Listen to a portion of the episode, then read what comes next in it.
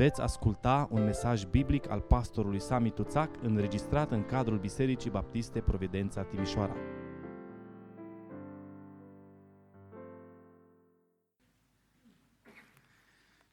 E vreme de colinde, e o vreme în care ne facem urări unii altora. E o vreme în care încercăm și în mare parte mă gândesc că reușim. Sau cel puțin ne dorim să fim mai buni, mai simțitori cu cei din jurul nostru, mai empatici, mai atenți la nevoile celor de lângă noi. În felul acesta încercăm să prindem mai bine ceea ce se numește sau numim adesea spiritul Crăciunului. În seara asta nu vreau să am o predică, ci doar o scurtă meditație și apoi vom continua să colindăm afară în curte. Va fi un foc, vom sta afară lângă foc și vom cânta împreună. Și apoi vom merge acasă. În epistola către evrei, capitolul 3, de la versetul 1 până la versetul 6 și v-aș invita să vă ridicați împreună cu mine pentru citirea cuvântului. Cuvântul lui Dumnezeu spune așa, De aceea, frați sfinți, care aveți parte de chemarea cerească, ațintiți-vă privirile la apostolul și marele preot al mărturisirii noastre, adică Isus, care a fost credincios celui ce l-a rânduit, cum și Moise a fost credincios în toată casa lui Dumnezeu. Căci el a fost găsit vrednic să aibă o slavă cu atât mai mare decât a lui Moise, cu cât cel ce a zidit o casă are mai multă cinste decât casa însăși. Orice casă este zidită de cineva, dar cel ce a zidit toate lucrurile este Dumnezeu. Cât despre Moise, el a fost credincios în toată casa lui Dumnezeu, ca slugă, ca să mărturisească despre lucrurile care aveau să fie vestite mai târziu. Dar Hristos este credincios ca fiu peste casa lui Dumnezeu. Și casa lui Dumnezeu suntem noi, dacă păstrăm până la sfârșit încrederea nezguduită și nădejdea cu care ne lăudăm. Amin. Doamne, îți mulțumim că suntem aici în seara aceasta și îți mulțumim pentru prezența Ta în mijlocul nostru. Îți mulțumim pentru cuvântul Tău și te rugăm, Doamne, deschide-ne inima și mintea să putem să îl înțelegem și să-l primim în inimile noastre. Dă-ne putere prin Duhul Sfânt, Doamne, să îl aplicăm în viața noastră și fie ca numele Tău, Doamne, să fie lăudat, mărit și onorat. Amin. Vă rog să luați loc. Spuneam mai înainte, e o vreme când ne facem urări unii altora. Crăciun fericit, Crăciun binecuvântat, sărbători fericite. Dintre toate urările care se fac, mie personal cel mai mult îmi place aceasta, nașterea lui Hristos să vă fie de folos.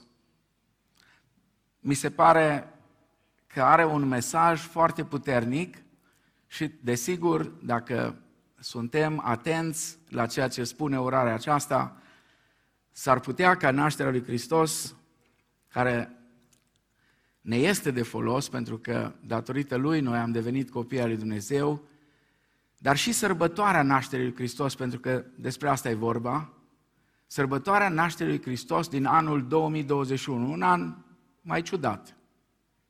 Dar s-ar putea să mai fie câțiva ani ciudați. Auzeam astăzi când am plecat de la biserică, pe radio, pe știri, în mașină, că pandemia s-ar putea termina prin 2024. Așa că nu știu să vă spun.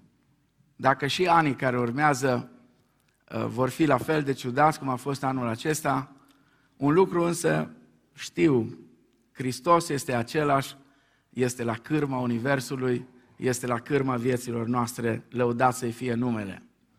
Ce înseamnă nașterea lui Hristos să ne fie de folos. La ce te gândești dacă cineva ți-ar ura? Dacă în seara asta cineva ți-ar spune nașterea, când plecăm de aici? Când plecăm, poate ne binecuvântăm unii pe alții și ne spunem lucruri frumoase. Dacă cineva ți-ar spune nașterea lui Hristos să-ți fie de folos sau să vă fie de folos, la ce te-ai gândi?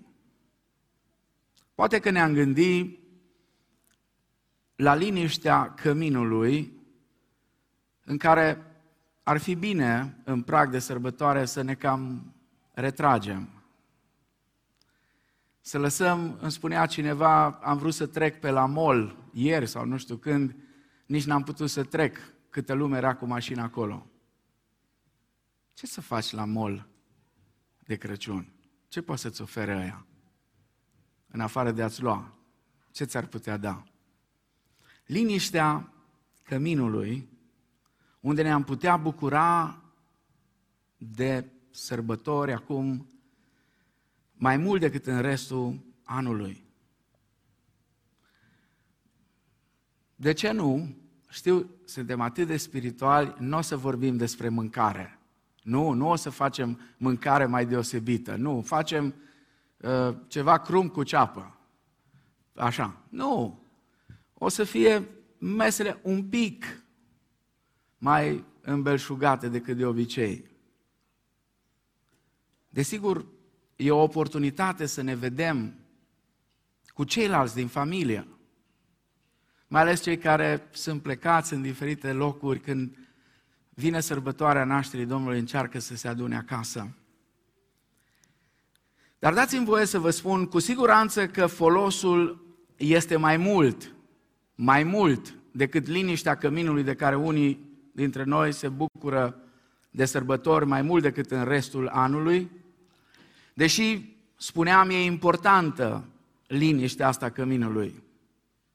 De asemenea, trebuie să fie mai mult decât mesele mai îmbelșugate decât de obicei. Și chiar decât oportunitatea de a ne revedea unii cu ceilalți, cu cei din familiile noastre. Folosul sărbătorii nașterii Domnului trebuie să privească la esență și anume la mântuirea noastră. Iar mântuirea nu poate fi niciodată fără un mântuitor. N-are cum să existe mântuire fără mântuitor, pentru că noi singuri nu ne putem mântui. Așadar, autorul epistolei către evrei ne îndeamnă și aș vrea să fim atenți la îndemnul acesta. Spune, de aceea, frați sfinți, care aveți parte de chemarea cerească, gândiți-vă, citesc dintr-o altă traducere decât Cornilescu, gândiți-vă cu mare atenție la Isus, apostolul și marele preot al credinței pe care o mărturisim. Care este rostul acestui exercițiu de gândire? Expresia pe care uh, o folosește autorul epistolei către evrei aici uh, apare la noi, ațintiți-vă privirile, spune în Cornilescu. Noua traducere românească spune, uitați-vă cu atenție. Însă ă, originalul din greacă ne face mai mult să ne concentrăm la ceea ce am citit mai înainte și anume gândiți-vă cu mare atenție. Gândiți-vă, meditați, asta ar fi ideea.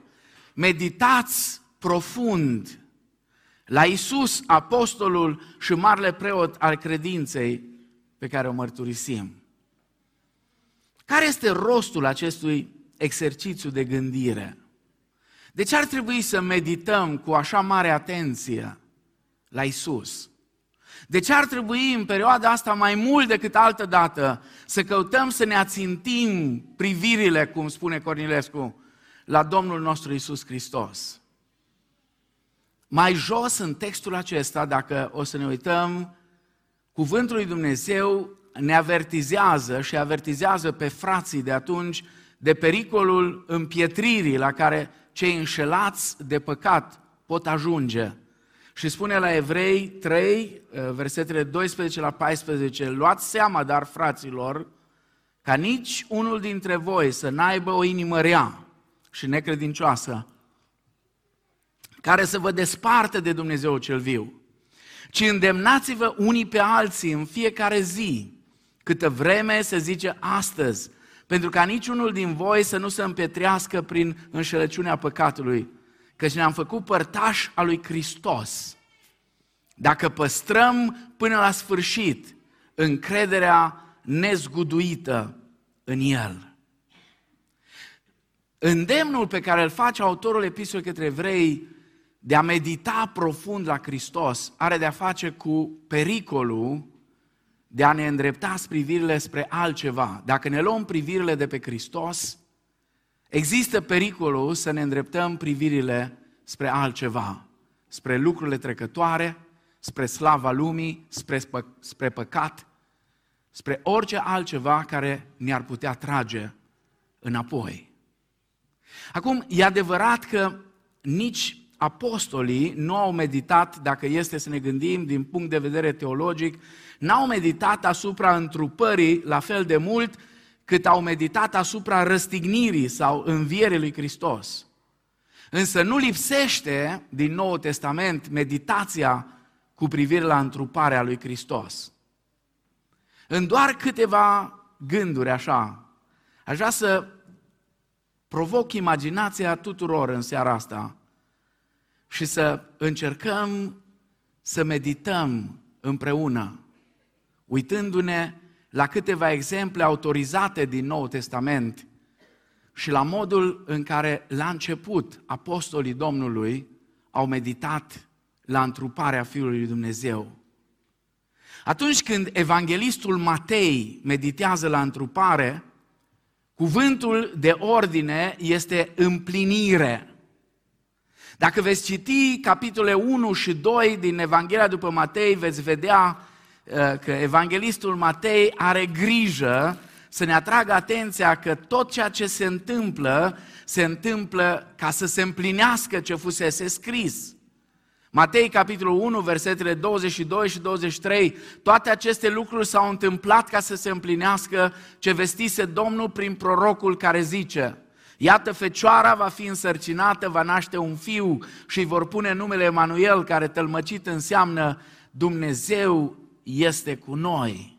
Observați, și dacă, dacă ne uităm la capitolul 2, versetele 5 și 6, Zice, în Betleemul din Iudeea i-au răspuns ei, căci iată ce a fost scris prin prorocul. Și tu, Betleeme, țara lui Iuda, nu ești nici de cum cea mai neînsemnată dintre căpetenile lui Iuda, căci din tine va ieși o căpetenie care va fi păstorul poporului meu, Israel. Observați, expresia favorită a lui Matei este acestea s-au întâmplat ca să se împlinească ce fusese vestit prin profetul care zice. Adică ideea care transmite Matei este următoarea. Atunci când Dumnezeu zice, se face. Atunci când Dumnezeu promite, lucrul acela se împlinește. Ce înseamnă asta? La ce ne-am putea noi gândi în seara asta? Înseamnă că Dumnezeul nostru este un Dumnezeu în care putem avea încredere. Amin? Dacă El a spus, că numele acestui copil va fi Emanuel, care tălmăcit înseamnă Dumnezeu este cu noi. Atunci înseamnă că așa este. El este cu noi. El este cu mine, cu tine, cu fiecare dintre noi. E cu tine și când ești singur, e cu tine și când ești bolnav, e cu tine și atunci când te confrunți cu ispite, e cu tine și atunci când mai cazi, e cu tine în fiecare zi, când ai probleme cu sănătatea, când iei medicamente și nu trece ceea ce ai, e cu tine. El a promis asta. Totul s-a întâmplat așa cum a fost promis, așa cum a fost zis. Luca, când vorbește despre întrupare, vorbește ca despre un eveniment cosmic. Știți de ce vă spun toate astea? Pentru că sper în seara asta să vă provoc ca în zilele astea să puneți mâna pe Scriptură. E un exercițiu fantastic. Ani de zile l-am făcut și nu m-am plictisit niciodată. Și întotdeauna caut să, să-mi închipui că prima dată citesc asta. N-am mai auzit niciodată. Ani de zile.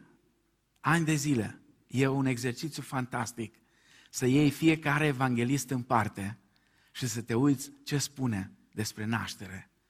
Și la fel să faci în săptămâna mare, la fel să faci cu multe aspecte din viața Domnului Isus. E fantastic.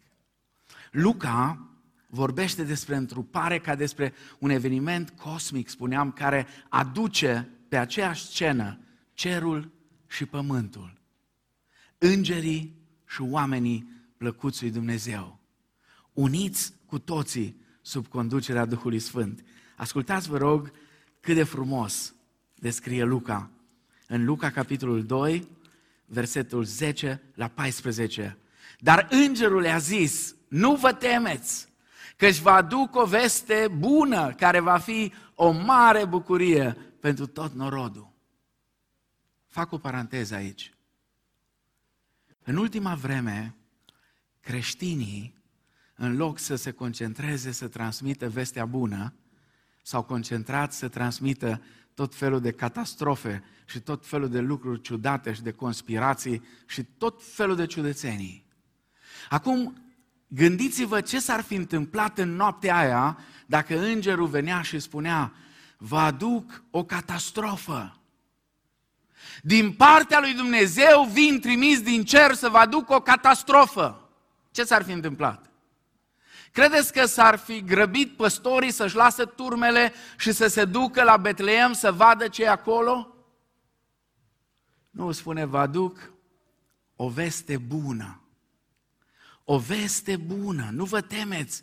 Vă aduc o veste bună care va fi o mare bucurie pentru tot norodul. Dragii mei, eu nu știu dacă e așa cum spunea doctorul acela american, nu Fauci, altul, tot ca el. Spunea că pandemia va ține până în 2024, dar indiferent și dacă ține până în 2034, mesajul nostru trebuie să fie același. Noi avem o veste bună. Și această veste bună este Evanghelia Harului Dumnezeu. Amin? Asta e ce avem. Asta trebuie să transmitem lumii. Asta ni s-a adus atunci în noaptea aceea. La asta aș vrea să medităm. Astăzi, în cetatea lui David, vi s-a născut un mântuitor. Un mântuitor s-a născut, care este Hristos Domnul. Iată semnul după care îl veți cunoaște. Veți găsi un prunc înfășat în scutec și culcat într-o iesle. Și acum observați cum cerul se unește cu pământul, îngerii cu oamenii. Și deodată, împreună cu îngerul, s-a unit o mulțime de oaste cerească, lăudând pe Dumnezeu și zicând, slavă lui Dumnezeu în locurile prea înaltă și pace pe pământ între oamenii plăcuți lui. Amin. Mă gândesc, așa doar ca în paranteză, la ciobanii aceia, adesea disprețuiți. Erau dintr-una din clasele cele mai modeste. Mulți dintre ei, poate unii cunoaște cultura, mulți dintre ciobanii care erau acolo erau de obicei copilul cel mai mic, băiatul cel mai mic. Dacă sunteți unii uh, cel mai mic din familie și ați fi trăit într-un context agrar ca și atunci, poate că erați acolo. Erau cei mai mici, ăia erau, David a fost unul din ăsta. Când l-a căutat Samuel să lungă împărat și și-a adus ăsta uh, șapte ișai, șapte copii acolo, zice, dar nu-i niciunul din ăștia, nu l-a ales Domnul pe niciunul. Nu mai ai niciunul. A, mai ai unul, da, zice, îi la oi. îi, da, asta e destinul. Mă gândesc cât de fantastic e Dumnezeu nostru, câtă grandoare în noaptea aia, câtă grandoare. Cred că Irod și ăia din Ierusalim ar fi dat toți banii din lume să vadă spectacolul ăla din seara aia. Noi de 2000 de ani încercăm tot felul de spectacole, de artificii și concerte grandioase și tot ce putem face ca să prindem cumva măcar o fărâmă din ceea ce a fost în noaptea aia. și ei n-au plătit nimic pentru asta. Pur și simplu au fost în planul suveran al lui Dumnezeu și s-au trezit acolo. Când cerul și pământul s-au unit, când cosmosul întreg s-a pus în mișcare. Despre asta vorbește Luca. Așa ne introduce el în truparea lui Hristos. Un eveniment cosmic, un eveniment major. Evanghelistul Ioan, când începe el să mediteze la întrupare, el meditează la natura divină a celui întrupat. Dacă Matei și Luca se uită mai mult la natura lui umană, Ioan se uită la natura divină, la minunea locuirii, ca să nu spun cortuirii. Pentru că textul tradus din original, care apare la noi și cuvântul s-a făcut trup și a locuit printre noi, în original este și cuvântul s-a făcut, și cuvântul trup s-a făcut și și-a pus cortul. Și-a pus cortul printre noi. A venit să locuiască, să cortuiască împreună cu noi. Gândiți-vă că El era cel prin a cărui cuvânt au fost create toate și toate se întrețin prin El, spune Ioan. Și cred că ar fi minunat să citim și versetele astea, pentru că sunt fantastice. La început era cuvântul și cuvântul era cu Dumnezeu și cuvântul era Dumnezeu.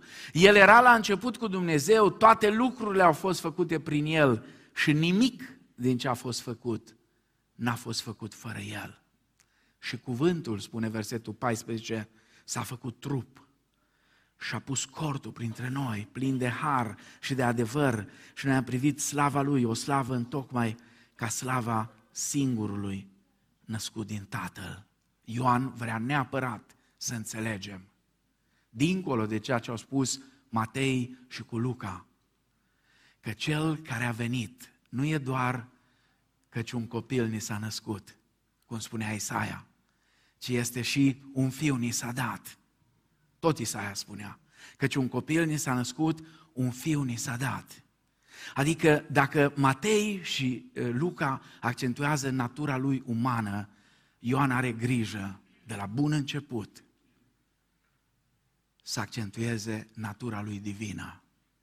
Și uneori am impresia că Ioan, sub inspirația Duhului Sfânt, se duce cu gândul chiar dincolo de Geneza 1 cu 1. În Geneza 1 cu 1 spune la început, Dumnezeu a creat cerurile și pământul. Dar Ioan parcă merge mai departe în veșnicia trecută, dacă putem spune așa. Și spune la început. La care început? La început era cuvântul. Și cuvântul era cu Dumnezeu. Câtă grandoare, câtă frumusețe. Ce provocare pentru noi în zilele astea să mai lăsăm din lucrurile care ne-ar putea trage înapoi, cum zice autorul epistolei către evrei. Ce provocare pentru noi să nu lăsăm ca inimile noastre să fie înșelate sau să se împietrească, ci pur și simplu să căutăm să ne apropiem de El. Nu pot să nu zic ceva de Marcu. Marcu, când te uiți la ce scrie el, el e din echipa celor trei sinoptici. La Marcu, Domnul Isus e mai degrabă așa un fel de prezență meteorică, venind parcă dintr-o dată, pe neașteptate, ca și cum n-ar avea un început uman. Uh, el trece direct și spune în capitolul 1, uh, de la versetul 9 la versetul 11, zice, în vremea aceea a venit Isus din Nazaretul Galilei și a fost botezat de Ioan în Iordan. Și îndată când ieșea Isus din apă, el a văzut cerurile deschise și Duhul pogorându-se peste el ca un porumbel și din ceruri s-a auzit un glas care zicea, Tu ești Fiul meu prea iubit, în tine îmi găsesc toată plăcerea mea.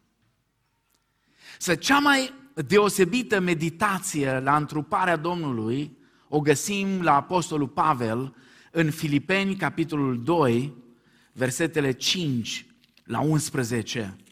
Sunt versete cunoscute, le-am citit de nenumărate ori. Efe, uh, Filipeni, capitolul 2, spune, el măcar că avea chipul lui Dumnezeu, totuși n-a crezut ca un lucru de apucat să fie deopotrivă cu Dumnezeu, ci s-a dezbrăcat pe sine însuși și a luat un chip de rob, făcându-se asemenea oamenilor. Probabil că era un imn, un poem creștin cu largă circulație în biserica primară pe care Apostolul Pavel îl folosește pentru a-i stârni și pentru a-i motiva pe creștinii din Filipii și pe noi, desigur, la o viață consacrată slujirii altora, cu motivația răsplătirii viitoare.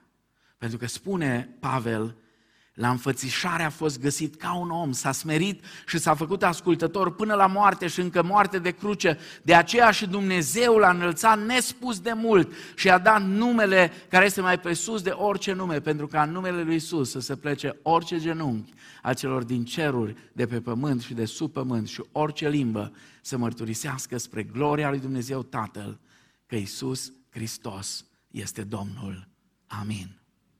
Observați, în contextul acesta, întruparea este un act acceptat în mod liber de Domnul, în ascultare de Tatăl, un act de chenoză, spune Pavel, de chenoză, adică de golire de sine și de asumare a naturii umane pentru o vreme. Și nu oricum, ci în formă de rob, spune, a luat chip de rob. Și mă întorc în încheiere la epistola către evrei, unde autorul epistolei către evrei meditează la unicitatea realității întrupării, ca act de vorbire a lui Dumnezeu, nemai întâlnit printre toate manifestările de comunicare ale lui Dumnezeu către omenire. Autorul epistolei către evrei ne aduce aminte că în persoana lui Isus, în persoana lui Isus Hristos, Dumnezeu, n-a mai vorbit prin mijlocirea îngerilor sau a profeților, ci de data asta vine și vorbește direct, personal, fără un mediator, ci El personal vine și vorbește. El personal vine și se adresează omenirii. El care este Fiul, moștenitorul tuturor lucrurilor, creatorul viacurilor, oglindirea slavei și reprezentarea exactă a naturii lui Dumnezeu. Evrei, capitolul 1, versetele 1 la 3 și chiar mai departe.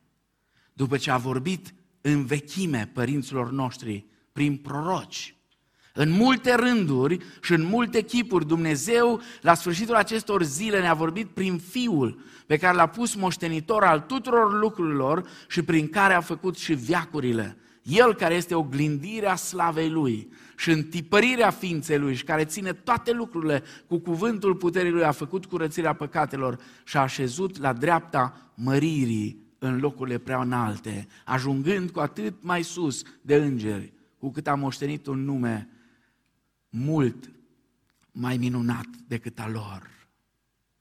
Mai târziu, în epistola aceasta, autorul revine la întrupare și o prezintă ca pe un act de ascultare al Domnului față de Tatăl. În Evrei, capitolul 10,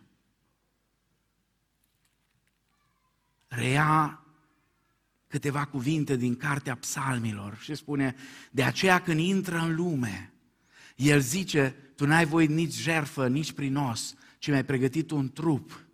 N-ai primit nici arderi de tot, nici jerfe pentru păcat. Atunci am zis, iată-mă, în sulul cărții este scris despre mine, vin să fac voia ta, Dumnezeule. După ce a zis întâi, tu n-ai voit și n-ai primit jerfe, nici prinoase, nici arderi, nici jerfe pentru păcat. Apoi zice, iată-mă, vin să fac voia ta, Dumnezeule. El vine de data asta să se aducă jertfă. Nu mai sunt necesare, spune autorul epistolei către evrei, jertfele care au fost în vechea ordine.